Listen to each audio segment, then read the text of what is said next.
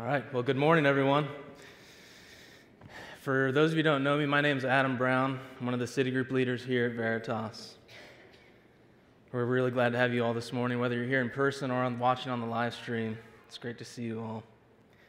I love this church, and it's truly an honor to stand up here and open God's Word with all of you this morning. So, if you will, would you please turn your Bibles with me to Romans chapter 8? Romans chapter 8.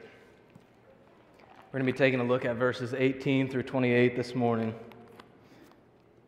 When you get there, would you please stand with me so we can read God's word together?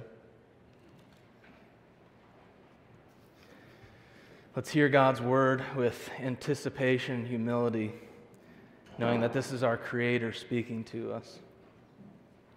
So God says to us through the Apostle Paul, starting in verse 18.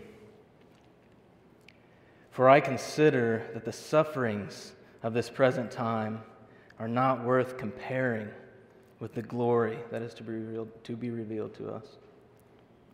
For the creation waits with eager longing for the revealing of the sons of God. For the creation was subjected to futility, not willingly, but because of him who subjected it, in hope that the creation itself will be set free from its bondage to corruption and obtain the freedom of the glory of the children of God. For we know that the whole creation has been groaning together in the pains of childbirth until now. And not only the creation, but we ourselves, who have the first fruits of the Spirit, groan inwardly as we wait eagerly for adoption as sons, the redemption of our bodies. For in this hope we were saved. Now, hope that is seen is not hope, for who hopes for what he sees? But if we hope for what we do not see, we wait for it with patience.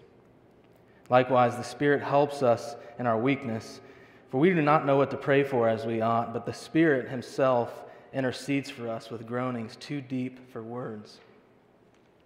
And He who searches hearts knows what is the mind of the Spirit, because the Spirit intercedes for the saints according to the will of God. And we know that for those who love God, all things work together for good for those who are called according to his purpose. This is the word of the Lord. Speak to God. Let's pray together. Father, we thank you for these amazing truths that you've given us in your word. I pray that you would work these truths into our hearts and into our minds as we spend time in this passage this morning. Encourage us with your word, grow us and our love for and knowledge of you, we pray. In Jesus' name, amen. Please be seated. Well, as a church, we've just completed our season of Advent where we reflect and look back on this time of waiting for the coming Messiah. And on Christmas Day, we celebrated the culmination of this season, the miracle of Jesus Christ coming into the world. He was born as a man lived a sinless life on our behalf, died the death that we all deserve. And he ascended victorious to the right hand of God the Father in heaven, where he's constantly interceding for all of us. What's more is that salvation through Christ is free for all who will repent and turn from their sin and put their faith in Christ.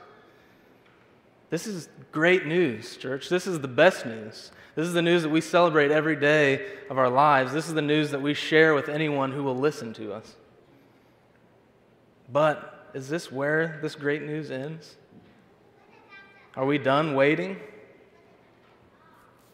Well, this year has certainly been one of pain, loss, loneliness, or very least a major inconvenience for everyone in the world.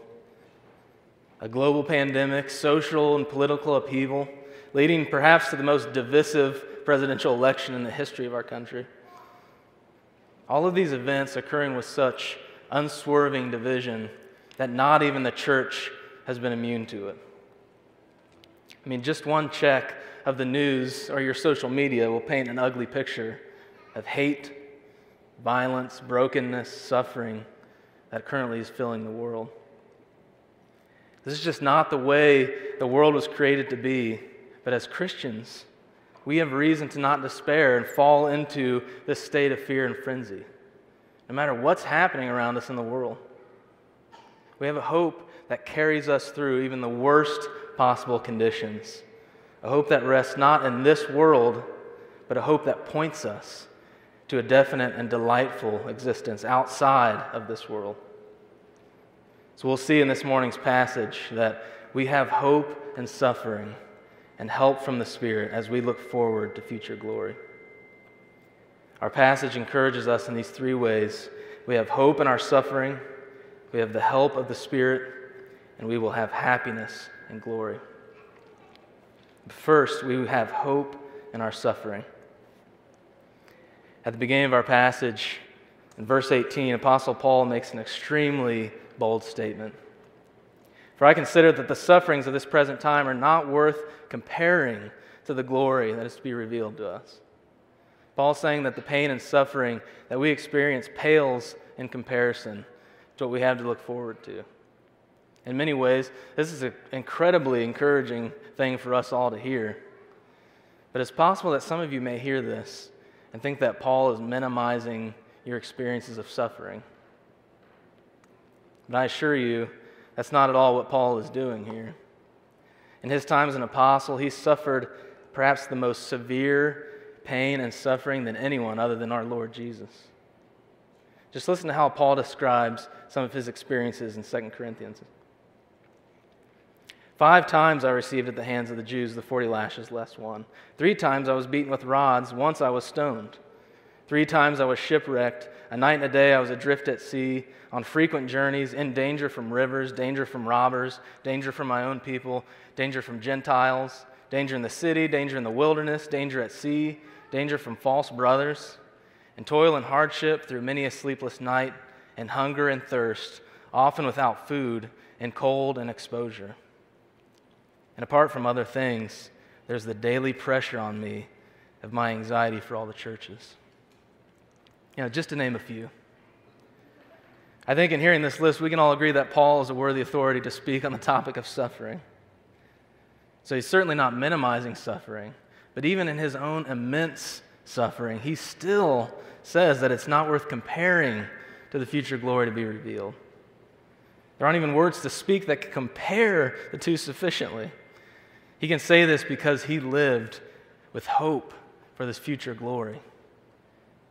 He lived his life with an eternal perspective. He goes on in verses 19 to 22 explaining how all of creation is waiting, groaning, and hoping for this day. For the creation waits with eager longing for the revealing of the sons of God. For the creation was subjected to futility, not willingly, but because of him who subjected it, in hope that the creation itself will be set free from its bondage to corruption and obtain the freedom of the glory of the children of God. For we know that the whole creation has been groaning together in the pains of childbirth until now. All of creation is suffering from the negative effects of the curse that Adam and Eve brought upon the world, the fall in Genesis 3. In disobeying God and introducing sin into the world, humans have plunged the entire creation into suffering. The whole of existence is fully aware of this current disorder and it groans in the pains of childbirth as it waits for things to be restored back to the way they should be. What better example do we have of this groaning of creation in our time than this current global pandemic that we're all in the midst of? This entire year has felt like a time of eager longing, groaning, and hoping for things to go back to the way they were. COVID 19 has killed 1.6 million people across the world this year. But even before COVID, there were plenty of other diseases, natural disasters, wars have claimed billions of lives and done irreparable damage to creation. These are all examples of how the whole world is subject to this curse. But God has done this for a purpose. He's done this because of human sin, but also to force us to look ahead in hope to a much better existence. So that we're not tempted to become too comfortable with and take too much of a liking to this present world. The 19th century British pastor Charles Spurgeon said this about being comfortable in this world God has not made this world to be a nest for us. If we try to make it such for ourselves, He plants thorns in it so that we may be compelled to mount and find our soul's true home somewhere else in a higher and nobler sphere than this poor world can give. Since human sin brought the curse upon creation, we are not meant to take up residence and find comfort in this world. The sufferings and groanings are meant to point, point creation forward and hope to a future eternal home where everything is restored. In verse 23, Paul goes on to point out that Christians are also affected by this curse. Not only the creation, but we ourselves who have the first fruits of the Spirit groan inwardly as we wait eagerly for adoption as sons, the redemption of our bodies. Though we have trusted in Christ by faith, received God's Spirit, and are co heirs with Christ, we are not exempt from the sufferings of this fallen world. In becoming followers of Christ, we also know that we must share in his suffering.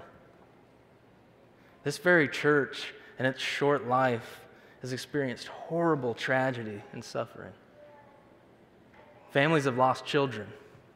And it truly pains me to say families plural for that one.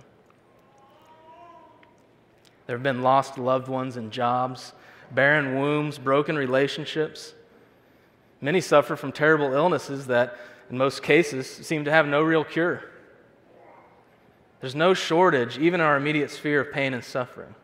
Notice, though, that Paul does not say that the suffering is unexpected or something that can be completely avoided. In fact, we know from the apostles and Jesus himself that suffering is to be expected in this world as we follow Christ. But as Christians, we can look to the example of the faithful cloud of witnesses before us, such as apostles like Paul, and see that Christ has given us a reason to always have hope in these hardships.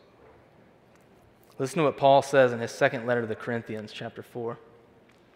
So we do not lose heart, though our outer self is wasting away. Our inner self is being renewed day by day.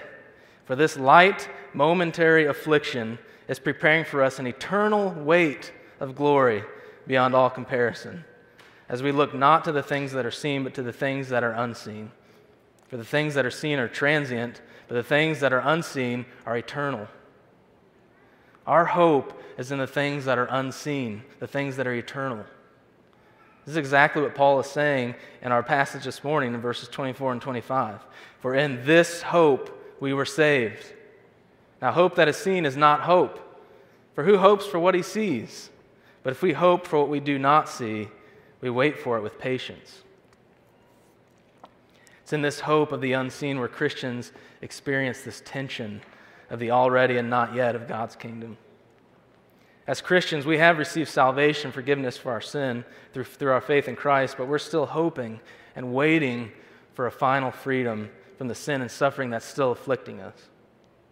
Our hope in this freedom, though we don't have it fully yet, is guaranteed in Christ, so we are able to wait for it with patience.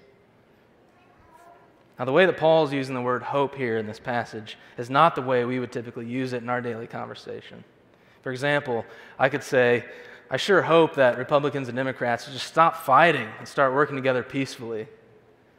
But that's wishing for an uncertain result, a very uncertain result. But Paul's use of the word hope in this passage is, as the late theologian R.C. Sproul says, faith looking forward. It is trust in the promise of our God who has been faithful in keeping all of his promises. Church, we have complete confidence in this hope because it has been won for us by our Lord Jesus. Look at what Paul says a little earlier in Romans chapter 5, verses 1 through 5. Therefore, since we have been justified by faith, we have peace with God through our Lord Jesus Christ. Through him we have also obtained access by faith into this grace in which we stand, and we rejoice in hope of the glory of God. More than that, we rejoice in our sufferings knowing that suffering produces endurance, endurance produces character, and character produces hope. And hope does not put us to shame because God's love has been poured into our hearts through the Holy Spirit who has been given to us. We can be absolutely certain and rejoice in this hope of future glory, even in suffering, because God has secured it for us in Christ. But also, we can be certain of this coming redemption because God has filled his people with the Holy Spirit as a source of hope and help in our weakness. Now we see that we have the help of the Spirit. Looking back at verses 23 of our passage, Paul calls Christians those who have received the first fruits of the Spirit. And using this phrase, Paul is saying that God has sealed his people with this Holy Spirit, the third person of the Trinity, as a sign of their salvation through faith in Christ. And not just that, but also as a down payment for the full and final salvation that is to come.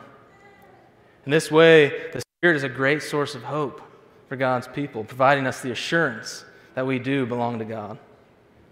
Furthermore, the Spirit also helps us in this current age of life in a fallen world. Jesus himself, before being betrayed and taken away to be crucified, called the Spirit the Helper and said to his disciples, It is to your advantage that I go away, for if I do not go away, the Helper will not come to you. But if I go, I will send him to you. After such an endorsement from Jesus, there's no understating the vast importance of the Holy Spirit's help in our lives. Paul has actually been describing the ministry of the Spirit and the life of God's people throughout the whole earlier part of chapter 8 here in Romans. But here in verses 26 and 27, Paul focuses on one significant aspect of the Spirit's ministry to us prayer. He says in verses 26 and 27 Likewise, the Spirit helps us in our weakness. For we do not know what to pray for as we ought, but the Spirit Himself intercedes for us with groanings too deep for words. And He who searches hearts knows what is the mind of the Spirit, because the Spirit intercedes for the saints according to the will of God. We so often contend towards small, narrow prayers as if God is limited in His power to answer us. Or our prayers can turn inward and turn into some sort of self centered plea as if we're wishing to a genie. But God is not a genie, and God will not give us the desires of our hearts when those desires are not in line with God's perfect will for our lives. But that's why what Paul says here about the Spirit is so encouraging. When we don't know how to pray or what to pray for, the Spirit helps us pray rightly to God. He intercedes, meaning He's pleading with God on our behalf with a groaning too deep for words, which is referring to a deep spiritual communication between God and His Spirit. One commentator explains it this way there is mystery here. We are peering into the unseen spiritual realm where a great person and great forces are at work on our behalf. And although we cannot understand it all, we can take infinite encouragement that a groan may sometimes be the most spiritual prayer. Instead of praying according to the will of our flesh, the Spirit will always pray according to God's will. Christian, when is the last time that you asked the Spirit for help in prayer? We need to be dedicated to spirit filled prayer, knowing that God, who knows the mind of the Spirit and our hearts, answers according to his perfect will. And this is great news for us, church, because God's will is always to conform us to the likeness of Christ. This may not be the easiest thing for us to experience, but it is what's leading us to future glory. Finally, we see that we will have happiness and glory. To conclude our passage, Paul says in verse 28 And we know that for those who love God, all things work together for good, for those who are called according to his purpose. Christians, this is one of the most reassuring verses in all of Scripture. But I realize that many of you have probably heard this verse stripped out of its context and misused. However, this is not Paul turned prosperity teacher saying that God is working all things together to give us whatever we want. The good that Paul is actually referring to here is seen if we take a brief look at the next verses. Pastor Garrison will start us in a new sermon series next week, looking at more in depth into these verses. But for our purposes this morning, I'd like to read them for context. Paul says in verses 29 through 30 For those whom he foreknew, he also predestined to be conformed to the image of his Son, in order that we might be the firstborn among many brothers. And those whom he predestined, he also called. Those whom he called, he also justified. Those whom he justified, he also glorified. God is using all things in our lives to conform us to Christ's image. None of it is pointless.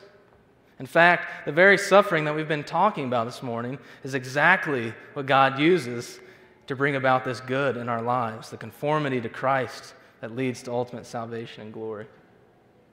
This end that God has purposed for us of being glorified come, echoes back to many of the things we've heard in this morning's passage the revealing of the sons of God, the freedom of the glory of the children of God, the adoption as sons, the redemption of our bodies. These things are the very glory from verse 18 that is to be revealed to us. Our certain hope is in the day that Jesus returns, revealing those who have been put their faith in him as the fully adopted sons and daughters of God. As his followers, we will be raised to life with him, making our bodies into new, glorified bodies that will no longer be subject to sin, suffering, and death. So if you have not put your faith in Christ and you're listening to this, I invite you to do that this morning by repenting of your sins, accepting Christ's sacrifice on the cross for you. He will give you his righteousness, wash away all of your sin, and you too can share in this hope for glory with all of God's people. But for all of us who do believe, not only will we receive new glorified bodies, but the, the creation will receive its long awaited restoration. As we see in the book of Revelation, the new heavens and the new earth will replace the old, ushering in the perfection of God's creation prior to Adam's fall. But, brothers and sisters, the best part of glory is that we will get to live with our holy, gracious, and glorious God for all eternity. This relationship between God and his people that was broken at the fall will be completely restored, giving us a perfect peace with God. We see a beautiful description of this in these two verses from Revelation 21. And I heard a loud voice from the throne saying, Behold, the dwelling place of God is with man he will dwell with them, and they will be his people, and God himself will be with them as their God. He will wipe away every tear from their eyes, and death shall be no more. Neither shall there be mourning, nor crying, nor pain anymore, for the former things have passed away. If you are suffering and grieving, this is truly the most beautiful promise for us to hear and hope in. What Christ has secured for us is life everlasting with the Father, with no sadness, suffering, or death. And so, the hope that we've been talking about this morning, the, Paul that, the, the hope that Paul is talking about in this passage, will no longer be hope at all, but will be reality. Reformer Martin Luther puts it wonderfully when he says, If we consider the greatness and the glory of the life we shall have when we have risen from the dead, it would not be difficult at all for us to bear the concerns of this world. If I believe the word, I shall on the last day, after the sentence has been pronounced, not only gladly have suffered ordinary temptations, insults, and imprisonment, but I shall also say, Oh, that I did not throw myself under the feet of all the godless for the sake of the great glory which I now see revealed and which has come to me through the merit of Christ. We can have hope in this life through even the most severe of suffering because what we will experience in glory will be so unspeakably incredible that our suffering is not even worth comparing. So, what does this look like? How do we cultivate hope in Christ as we wait this future glory? The first way we do this is in community. We are made for community, and the church is a people filled with the Spirit to encourage one another in the faith. Paul says at the beginning of Romans to his Christian Roman audience, For I long to see you, that I may impart to you some spiritual gift to strengthen you. That is, that we may be mutually encouraged by each other's faith, both yours and mine. Even Paul need the encouragement of fellow brothers and sisters in Christ. We need to be faithful in gathering with God's people. Sunday mornings throughout the week, we need each other. We're not some club, we're a family that is meant to reassure one another in our faith and bear one another's burdens. I know COVID has made this more difficult for many. But even those that are unable to gather in person right now, there are many ways to still stay connected. You know, if you do a phone call, video call, text message, email, or even send a carrier pigeon. It's important to have that connection with the body of Christ as often and as much as possible.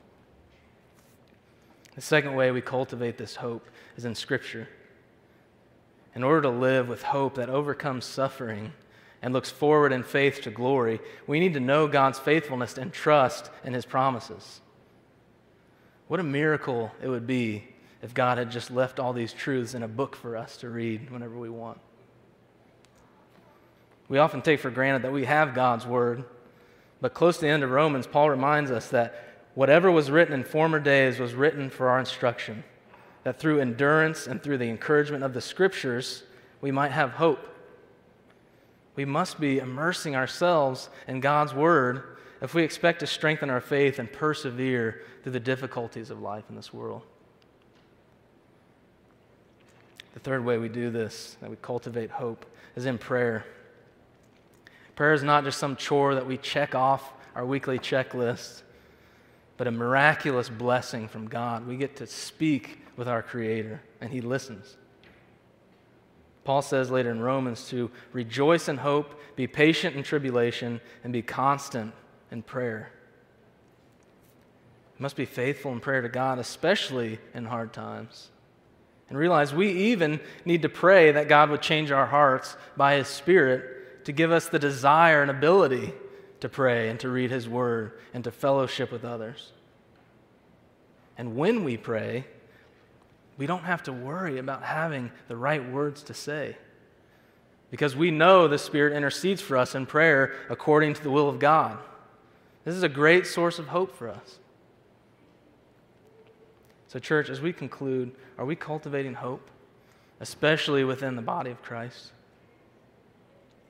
Are we staying engaged in community, praying without ceasing, and immersing ourselves in God's Word? If not, how can we expect to persevere in hope? As we enter into this new year with this brokenness inevitably following us, in what or whom are you putting your hope in? Are you placing your hope in the things of this world career, money, possessions, having the right politician in power, or even a new calendar year? The things of this world are false securities, and they will inevitably lead to disappointment and despair. But placing your hope in the eternal Son of God, Jesus Christ, and the future glory that He has secured for us is what will truly sustain us even in suffering. So, church, let's cling to Christ and so secure our hope in this future glory. Let's pray. Father, you are a God who comforts the afflicted. You've given us your spirit, your word, and your people to help us in our suffering. Forgive us for so often putting our hope in the things of this world and giving into fear instead of fixing our hope in you. We thank you for giving us hope in the coming glory, the return of your Son Jesus to rescue your people and all of your creation. God, would you cause us to remain faithful in community, to bear one another's burdens, and to encourage one another? Would you cause us to pray faithfully by the power of your Holy Spirit, knowing that you will answer according to your will? Cause us to immerse ourselves in your word so that we may be sanctified in your truth. Your word is truth. By these things, Lord, remove in us the hope that we have in worldly things and increase our faith and hope for the coming glory in Jesus. And it's in Jesus' precious name we pray. Amen.